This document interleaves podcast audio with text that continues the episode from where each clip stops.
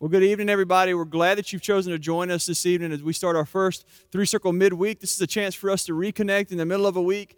Uh, hopefully, you've gotten a chance to kind of settle in uh, during worship and now for teaching. Again, we're jumping back into our series on Revelation. Last time we met as a group at our campuses, uh, we looked at the church of Thyatira and what that meant for us. If you are coming in late and you haven't been in on the series, I encourage you go back. They should all be online. You can fast forward. You can watch the other ones uh, and catch up with where we're at. But tonight we're going to be on the church at Sardis. We're going to look at what it means for us as believers, what it means for us as a church today, and what Christ was saying to the church in that context. Uh, I want to start with a question. The question is this How many of you have ever been somewhere, and as soon as you pulled up to the business or as soon as you walked in, it could even be a church, you just knew something wasn't right? Right? You, you walked in and there wasn't anything, there wasn't any uh, activity going on, there wasn't any energy in the room. It was just kind of flat. And often when we go in these kind of situations or we go into this kind of uh, atmosphere, what's the first thing that we say? Right? You might look at your spouse or your friend and go, man, this place is what? This place is dead. I recently had to take a trip over to Gulf Shores. I, right on the front end of this COVID 19 stuff, it was a day or two after they had closed the beaches. Uh, and I had to go over there and do something. And so I, I rode over there. I actually left the house early because I assumed uh, that there would still be spring break stuff going on. Even though they shut down the beaches, I thought, man, there'll still be foot traffic, there'll still be people there visiting, uh, that kind of stuff. So I left about 15 minutes early to give myself time uh, to get to the venue I had to be at. And when I crossed over the canal going into Gulf Shores, as soon as I pulled in, you could just tell something wasn't right.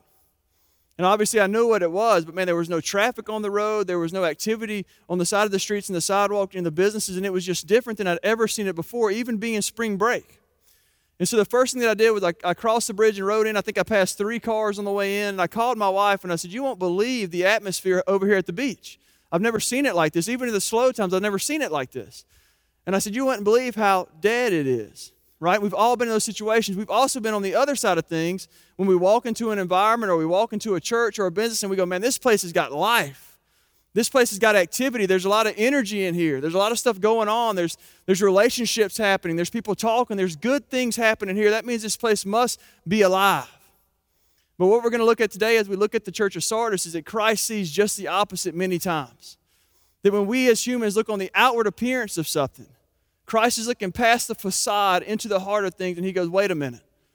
What you're putting up isn't accurate. The, the, what you're portraying isn't true.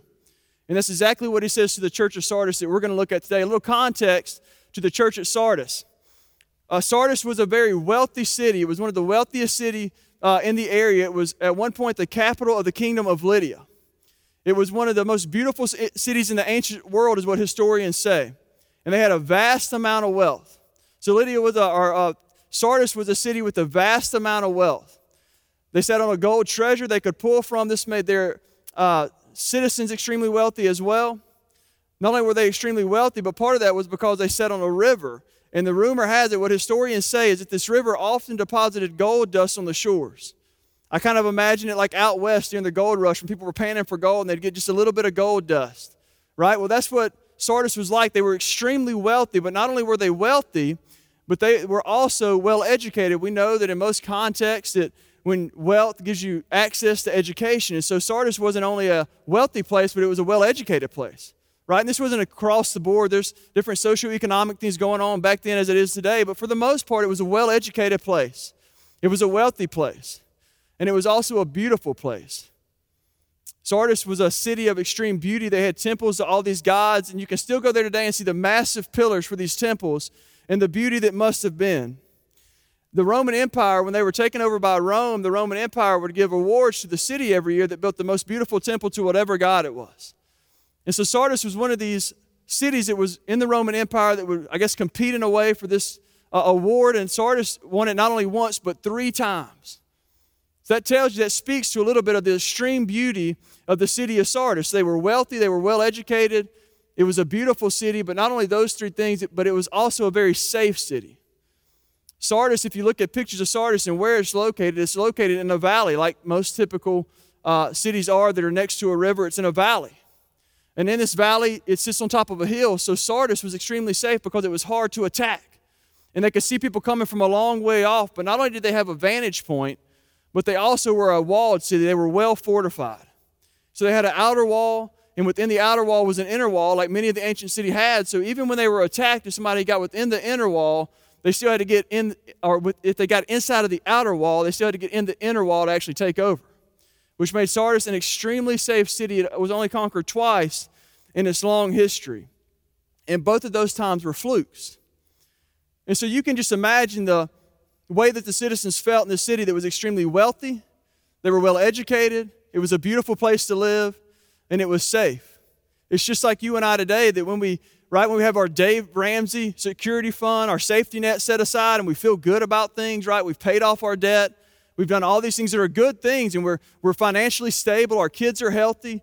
We live in a safe culture. We live in a safe part of town, or the United States as a whole is a fairly safe place, and we feel like, man, we've got this. And the safer we feel, the more money that we have, and the more secure we are, the easier it is to drift away from God. And that's exactly what had happened in the church at Sardis. It happened in, as a culture as a whole for them, but it also happened within the church because it so slowly seeped in.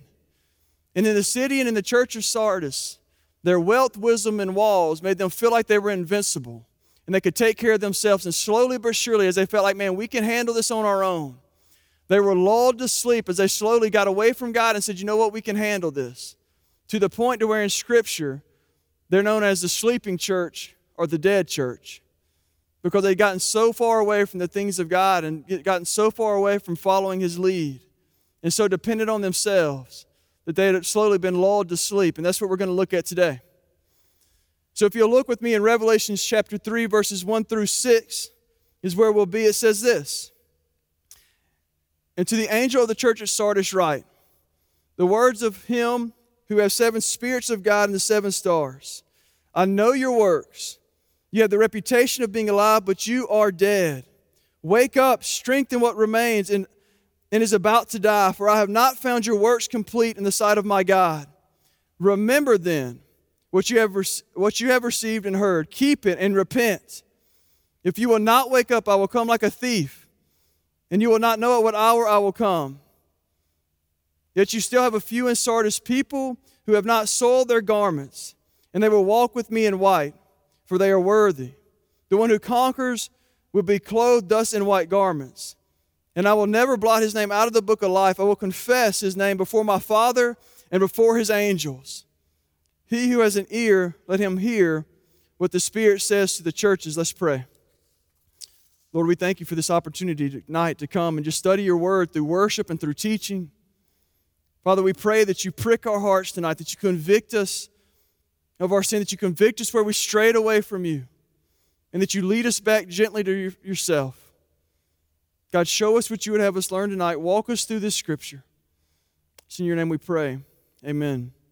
Well, as we talked about over the last several weeks, we, as we've walked through the seven churches of the book of Revelation, each one has a unique intro that Christ gives them. And in this particular instance, this is how Christ introduces himself as John, John is writing this. He says, The words of him who has the seven spirits of God and the seven stars. So this represents the completeness and omnipotence of God. The completeness and omnipotence of God. He holds everything in his hand, right? If you look at the church at Ephesus, the first letter, it says that he's walking between the lampstands, right? What Christ is doing here is he's reminding the church at Sardis that he's in control. He's reminding the church at Sardis of who he is. He's reminding the church at Sardis that he sees all, that he knows all, that he's been watching their works, that he's aware of the situation at the church at Sardis, that he is omnipotent in, in his completeness, is what this represents. But then he breaks it down a little further, and we're not going to spend a lot of time on this today. You can go dive more into it when you have time, and I encourage you to do so. But it says the seven spirits of God. He holds the seven spirits of God, and these represent the fullness of the power and the wisdom of the Holy Spirit. And then he says the seven stars, which represent the seven angels or messengers to the church. The seven angels or messengers of the church. So, what we see here is again Christ introducing himself, saying, Hey, look, I'm omnipotent. I know all. I hold all things in my hand. Reflecting back, similar to what he said at the church of Ephesus I walk between my churches, I walk around, I know what's going on. He's setting the stage for what he's about to say. So after his introduction, he moves a little further and he says this I know your works. So he reminds them who he is. And then he says, I know your works. You have a reputation for being alive, but you are dead. So your first blank is this outward activity does not guarantee internal vitality or life. Outward activity does not guarantee internal vitality or life. And this goes back to what we've talked about before that Christ doesn't look at the facade that we put up. Christ doesn't look at our outward actions only, but what he looks at is the heart of the matter. He looks at the heart of who we are. But we as humans can only look on the outside, right? Like I, when I look at people around me, when I look at people and say, "Man, I don't, are they believers or not?" When you ask them questions, you go, "Man, I'm just trying to get a feel for if you're a true believer or not." The only thing that we as humans can go on is what they tell us and on their outward actions. And we know that if we're true believers, that the fruits of the Spirit are going to be there. Right? Faith, love, service, patience. All these things are going to come out. But the difference between somebody who truly believes in Christ and walks with Him daily is that the fruits of the Spirit peace, love, patience, faithfulness, all those things come from what God's doing inside of us first and they flow out of us. See, if we're not a true believer, but we're trying to do all the right things where we think, man, our outward activity is going to make people think I have inward life, eventually we're going to run out of steam. Eventually we're just going to run out of the energy to continue to build the facade that we have. Right? And we see this. We see this through Scripture that Christ continues to look at the heart of the matter. 1 Samuel 16 7 is when Samuel was sent to find the next king that would follow Saul up in the Old Testament. And so God goes to Samuel, he sends him to the house of Jesse to go find his king. They have a dialogue because Samuel's worried Saul's going to kill him if he finds out he's going to the house of Jesse. And so they, they come up with this dialogue. So Samuel ends up going to the house of Jesse. And he called, he says, Jesse, I need you to bring your sons out. I, he says, I'm gonna, I'm looking for the next king. He doesn't say it verbatim. I'm just doing a short story here. And so Jesse goes and gets all, all of his sons, except for one, and that was David, but he passes all of his sons before Samuel. And you can almost hear Samuel standing there going, This has got to be him. This has got to be him, right? He's, he's tall, he's good looking, he's made a 32 on his ACT, right? He made the right scores on the Enneagrams. He's answered all my questions correctly. He's got the look of a king. Man, this has got to be him. And we see a conversation that God has with Saul, I mean, uh, Samuel, and he says this in 1 Samuel 16 7. He says, The Lord says to Samuel. So this is when Samuel's trying to figure out who's going to be the next king. And he's, all Samuel has, just like the rest of us, to look at is the outward appearance. And he keeps God keeps saying, That's not him. That's not him. And so in 1 Samuel 16, verse 7, it says this But the Lord said to Samuel, Do not look on his appearance or on the height of his stature, because I have rejected him. So God says, Look, don't look on the outside appearance. Don't look at what you think he looks like. Don't look at what you think a king looks like in your mind. Don't, don't judge him by the way that you can, but listen to me. And this is what the Lord says He says, For the Lord sees, not as man sees. Man looks on the outward appearance, but the Lord looks on the heart. Man looks on the outward appearance, but the Lord looks on the heart. See, Samuel was just like you and I. He only had one way to look, and that was on the outward appearance of people and what they told him. And Christ goes, our God goes, don't look at the outward appearance, but look at the heart. And God does the same thing for churches. Right? Sardis, when he says, You have a reputation for being alive, but you are dead, Sardis would have been a church that people wanted to be a part of. Sardis would have been a church in the town of Sardis that other churches wanted to be like. Sardis would have been that church, church that said, man, that, that church has got it going on. That church has got all the right programs, all the right systems, all the right this and all the right that. That's who we want to be like. And Christ comes onto the scene and he says, You've got a reputation for being alive. You've got outward activity that looks like life, but internally you are dead. And we see that at the church of Sardis. They have a reputation for being alive, but Christ even says they have half done works. So Christ says, even the things you're doing in my name, even the things you think you're doing right are only half done. They're not even complete. You're so dead that you can't even complete the works that you're trying to do. The things that people are congratulating you about and go, man, that's awesome that you did that. Man, I see where you're moving. I see what you're doing. And Christ goes, man, those are only half done. But you're dead. And I'll ask you this today because when we look at the church and we look at this letter to the church at Sardis, and when we boil the church down, right, the church is the bride of Christ. The church is the bride of Christ. And when we look at the church, we see a bunch of individuals, believers who are the bride of Christ, and we are the bride of Christ that make up the church. And so when we boil this thing down, man, we can look at each other and we can say, do you have a reputation for being alive? Or are you truly alive? Do you have a reputation of being alive, but at the end of the day, you will internally just feel like you're dead or dying. Right? If you were to ask 100 people around you, what do you think about Nick Williams? And they would go, oh man, that guy's alive. He's active in the church. He's volunteering there. He gives up his time, his money, his resources. Man, he does all the right things. He's got to be alive. And there was a time in my life when people would say that about me, but that wasn't true. And I felt dead on the inside. And I'll ask you today are you working yourself to death, filling your day with activities, work, sports, whatever it may be, to keep from stopping long enough to assess, to assess your heart and go, man, am I just putting up a facade? Do I just have a reputation for being alive? And I'm dead on the inside, or do I really believe what I say I believe?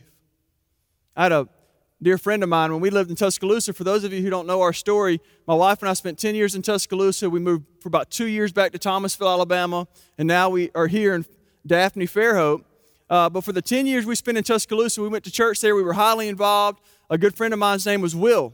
And I called Will this week to ask if I could share his story. Uh, and of course, he said, Yeah, I'd love for you to. And so Will was one of my buddies. He was a firefighter, he was, he, he was the son of the pastor at our church. Man, Will was involved in about everything you could be involved in. He was always there. He was dependable. Uh, even to the point to where shortly before we left, Will was elected a deacon. And so Will was put on the list, and of course, when you see Will's name on there, you go, man, well, he's always here. He's volunteering, right? We look at the outside, we go, he is definitely a believer. He's a strong guy, leads his family. He's the son of a pastor. He'll make a great deacon. And so we checked his name. Will was elected a deacon. And so he went through the ordination process, and he went through the ordination process, and he answered all the questions correctly, right? The deacons of the church prayed over him, and they ordained him. And when I was talking to Will, he jokingly said, he, he can laugh about it now, it wasn't funny then. But he said, man, when those deacons were praying over me, I knew that I had to be in some way, somehow, I wasn't sure, but I knew this had to be the unpardonable sin because I knew in my heart I was dead. I wasn't a believer but I went through with it anyway. I had the outward activity that said I was, but my internal life was dead, and Will went through with it. He was a deacon. And shortly thereafter, to everybody's amazement and celebration in the church, Will came forward and said, I need to give my life to Christ. So not only did Will become a deacon, he played the role out all the way as far as he could play it. And then Will, as a deacon of the church, finally realized, man, I've got to quit playing games with my life. I've got to quit living the way I'm living with the facade of being a believer, with the reputation of being alive. And Will gave his life to the Lord and was baptized, and we all celebrated as a church. And I'll just say to you today if you're in that situation where you go, man, I just don't know how long I can keep doing this, everybody thinks I'm a believer. That I encourage you, man, accept Christ as your Lord and Savior. Step out like my buddy Will did, and we'll all celebrate with you. See, Will's outward activity didn't signify internal life. And the outward activity of the church at Sardis didn't mean internal life of the church to the point to where Christ said, You are dead. See, Sardis was a church on the verge of death. It says this in verse two, chapter in chapter 3, verses 2 and 3. It says, But you are dead at the end of verse 1. Then it says, Wake up and strengthen what remains and is about to die. For I've not found your works complete in the sight of my God. Remember then what you have received and heard. Keep it and repent. If you will not wake up, I will come like a thief, and you will not know at what hour I will come against you. See, many theologians say the term blanket at the church of Sardis, or the term, not blanket, the term dead is a blanket statement at the church of Sardis. It, Christ was looking at the church and he said, overall, this church is dead.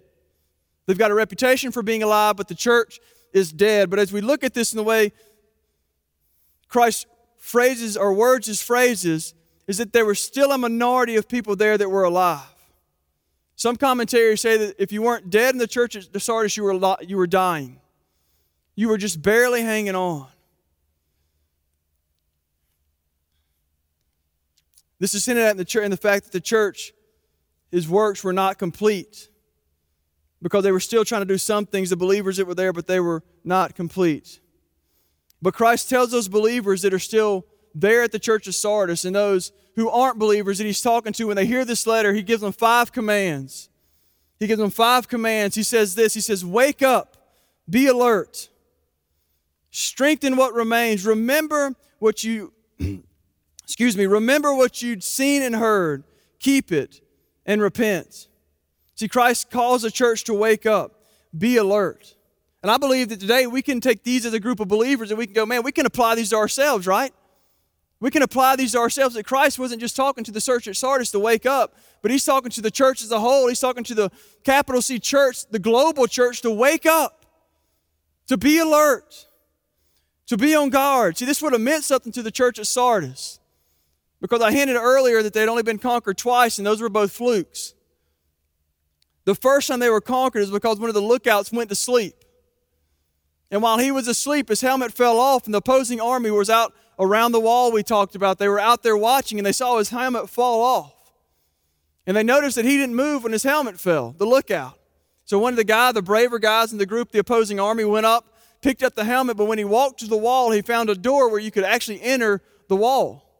So he takes the helmet back to his uh, the commander of the army. Shows him. He says, "Well, now we know what we need to do." They sent their secret forces of the day through that door and attacked the city from the inside out and conquered the city of Sardis.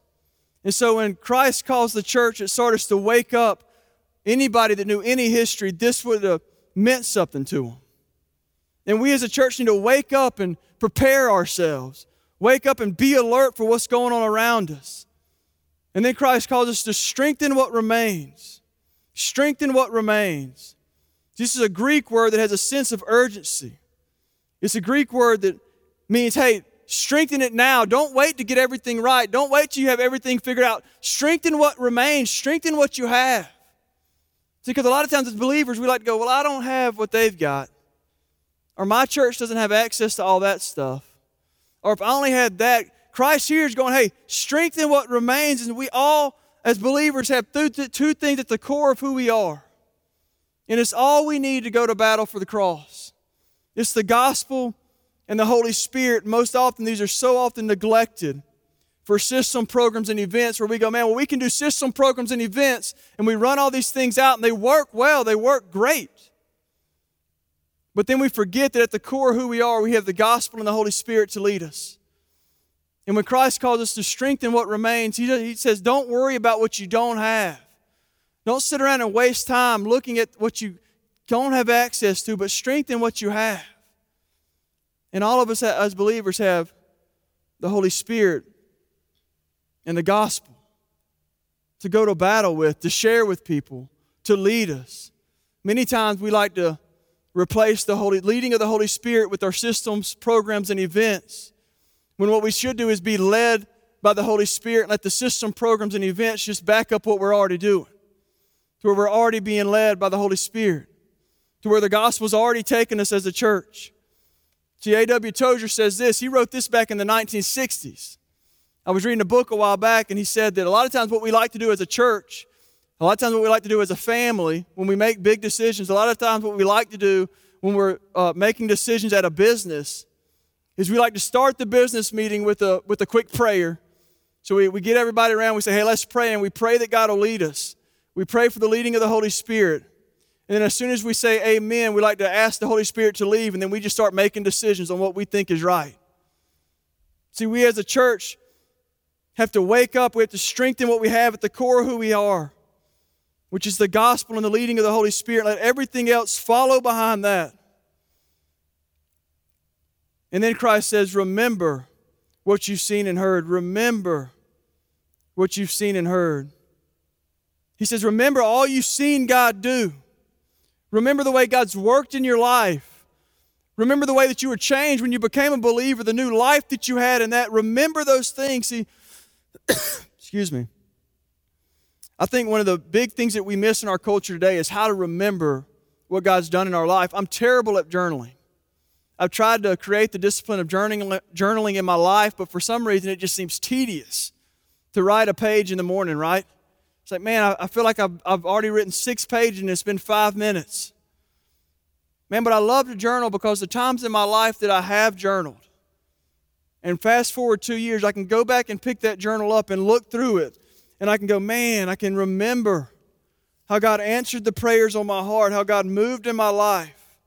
I think we as a church and we as a people need to do a better job of setting up ways to remember in our lives. If you look at the Old Testament, when something would happen, when God would move or provide for his people, they'd often set up an altar or they'd set up, you know, a pillar and he'd say, set that up here. And when your children ask, remind them what happened. Joshua 4, 4 and 7, they set up an altar and he says, set stones, build a memorial. Why? To tell your children when they ask what happened here. See, Christ calls us to wake up. Then he says, strengthen what you have, strengthen what remains. Then he says, not only that, but remember all you've seen and heard. And then he says this keep it, hold fast. Keep it. He says, don't just strengthen yourself and then walk away and go, well, I'm good for life now. Anytime you're weight training or practicing anything, as soon as you stop, you lose it. You're on a diet, you lose all your weight, you get back on, or you fall off your diet, what you lose, you gain all your weight back. Your weight training right, you get stronger, you get bigger, you get faster, you stop lifting weights, you go right back to where you were before. The same principle is true when you're walking with God. Right? When we strengthen ourselves, we've got to continue to do that. We've got to continue to rem- remember. And then we've got to keep it. We've got to hold fast to it. And then finally, he says, repent. Repent. Then this doesn't mean just on an individual basis. It does mean that. And that's what, as believers, we should repent daily, right? It should be a process in our life where daily we wake up and go to bed and we go, God, forgive me for the things that I've done against your righteousness, against your holiness, against the holy and just God. Forgive me for the things that I've done. But this also means corporate repentance where we pray for each other, where I go, God, be with my family. Forgive my family for what we've done. Forgive my church leaders. Forgive my church for where we've missed the point. God, draw us back to you corporate prayer of repentance where we go, God, we need you. We need you. To where we don't forget the mission and we don't forget why we're doing this and we don't fall asleep at the wheel and forget what's happening. So, you know, I always like to remind people what repentance is, and it's simply this to turn away from sin and turn toward Christ. It's not, I'm sorry, and we move on to the next thing, but it's a deep remorse or sorrow over the things we've done or believed or said or thought, a deep remorse or sorrow. So Christ says, Wake up, be alert, strengthen what remains, remember what you've seen and heard, keep it and repent. Then he says this He says, Yet you have still a few names in Sardis, people who have not soiled their garments, and they will walk with me in white, for they are worthy. The one who conquers will be clothed thus in white garments and I will never blot his name out of the book of life. I will confess his name before my Father and before his angels. See, even in Sardis, there was still a heartbeat, like we talked about before. Even in Sardis, there was still a faint heartbeat, and Christ gives us hope. Christ always gives us hope, even in bad situations. Even in Sardis, the church that Christ considers dead, there was still hope. And that hope is this that Christ promises himself to the true believer who perseveres. So as we walk through things in life, as we walk through situations in life, we always have the hope in Christ. When the economy tanks and we have no hope, we've always got hope in Christ. When the healthcare system can't take care of us, when there's things going on outside of our control and our Tower of Babel is collapsing around us, the things that we go to and run to for comfort collapse around us. True believers always have a hope embedded in who Christ is and what He's done for us. And then Christ says this I will confess His name before my Father and before His angels. See, this is not a suggestion that believers can have their name erased from the book of life. Many people go, well, he says he, he won't erase it. That must mean he will erase it if something happens. That's not the case. This is not a suggestion that believers can have their name erased from the book of life, but a promise that the name of every true believer will remain in it. It's not a suggestion that your name can be erased, but it's a promise that every true believer who perseveres, that your name will never be erased from the book of life. See, Ephesians 5:14 says this, "Awake, O sleeper, and arise from the dead, and Christ will shine on you." Again, awake, O sleeper, and rise from the dead, and Christ will shine on you. See, maybe you're here this tonight listening, maybe you're tuning in online, and you know your heart's dead. When I described the story of Will, my buddy who had faked it his whole life, who had got to a point where he was even a deacon with the facade on the outside of the reputation of life, but on the inside he was dead. If that's you tonight and you go, man, I'm just like your buddy Will, I'm just like him. I was that way too, and I was just like that, caught up in something and go, man, I can't let my pride get in the way. And to you, I say, man, Christ gives you hope. Christ says, wake up. If you find your heart dead and you find an awakening tonight and you go, man, I want that. Man, Christ gives us hope. Man, trust in Christ. Let us know. We'd love to know how we can help you. We'd love to walk that path with you. See, adding more to your schedule and looking for the next job and the next raise and waiting for things to get back to normal aren't going to satisfy that place in your heart. You go, man, I'm, I'm dead. And when all this stuff gets back to normal and when things settle down, we'll still be asking ourselves, is this all there is? Is this what I'm living for? We'd love to have a conversation with you today if you go, man, I want something more. I want hope I can depend on regardless of my current circumstances, regardless of the current crisis. I want a hope I can cling to. Or maybe you're that person today that's just barely hanging on. You're like that remnant at the church of Sardis that's still on life support. You know you're alive, but just barely. Maybe you're the only believer at home, and man, you go home and it's tough, and you go, man, I'm just barely hanging on. Or maybe you're the only believer at work, same situation where people make comments and they say things about your faith, and you go, I don't know how much longer I can do this. To you, I say, man, surround yourself with people who can strengthen you, who can help you remember the way God's moved in your life, who can remind you to hold fast to what you believe. Man, get those people around you. Ask whoever's in your life that's a believer, go, How have you seen God work in me? Remind me. Help me remember what God's done in my life. That I may be strengthened, that I may remember what He's done. And then for those who say, Man, I got I'm on top of the world right now. I got it, I got this, I got it going on. Like I, I'm energized to share the gospel. I'm energized to do the things of Christ. I'm not doubting where I stand in my relationship. To you tonight, I say, find those people around you who aren't there. Find those people around you who are struggling. Find those people around you who are just barely hanging on. And tell them, hey, this is how I've seen God work in your life. These are the things I've seen God do. Man, encourage them and strengthen them. Man, call them and cheer them up. Call them and say, man, this is what God's done in my life and I've seen God do in your life. Because there comes a point in everybody's life, right? We've all been on the ups and downs. A lot of times, as believers, what we want to do is we want to get to the top of the mountain and we just want to camp out there and we want to look around and go, man, I got this thing figured out. I wish everybody was on my level. But one day we'll slide off the other side and we'll be the one that needs the help. We'll be the one that needs somebody to come alongside of us and go, man, I remember what God did in your life. We'll need somebody to come beside us and strengthen us and go, man, do you, do you see all these things that God has done? Find somebody around you, encourage them, strengthen them, remind them what God's done. There comes a day when we'll all need help, and those that are struggling now can help those that are on top later. Again, Ephesians 4:14 says this, 5:14, "Awake, O sleeper, and arise from the dead, and Christ will shine on you." Let's pray. Lord, thank you for today. Thank you for your love and your grace and your mercy. I pray God, that through, just through your word, we know that your word never comes back void, but we pray that you awaken people's hearts, that people are encouraged, that people remember what God's done for them. Lord, that those who are feeling strong and feel like they can fight anything right now, that they will turn and find somebody to encourage and remind them what you've done. Lord, we thank you for the hope that you give us, that it doesn't depend on the things of this world, but we can always look to you. It's in your name that we pray. Amen.